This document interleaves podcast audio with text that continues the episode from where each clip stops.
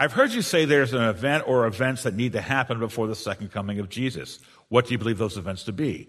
Well, I believe that when Second Thessalonians 2, verse, actually verses 1 to 2, Paul says the day will not come unless the rebellion comes first and the man of lawlessness is revealed, the son of destruction.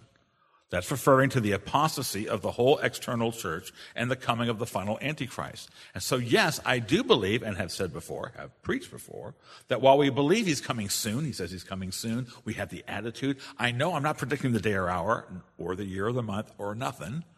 But the apostle Paul says he will not come until we've had the great apostasy of the worldwide church and the Antichrist. And I think the man of perdition is more or less the Antichrist figure.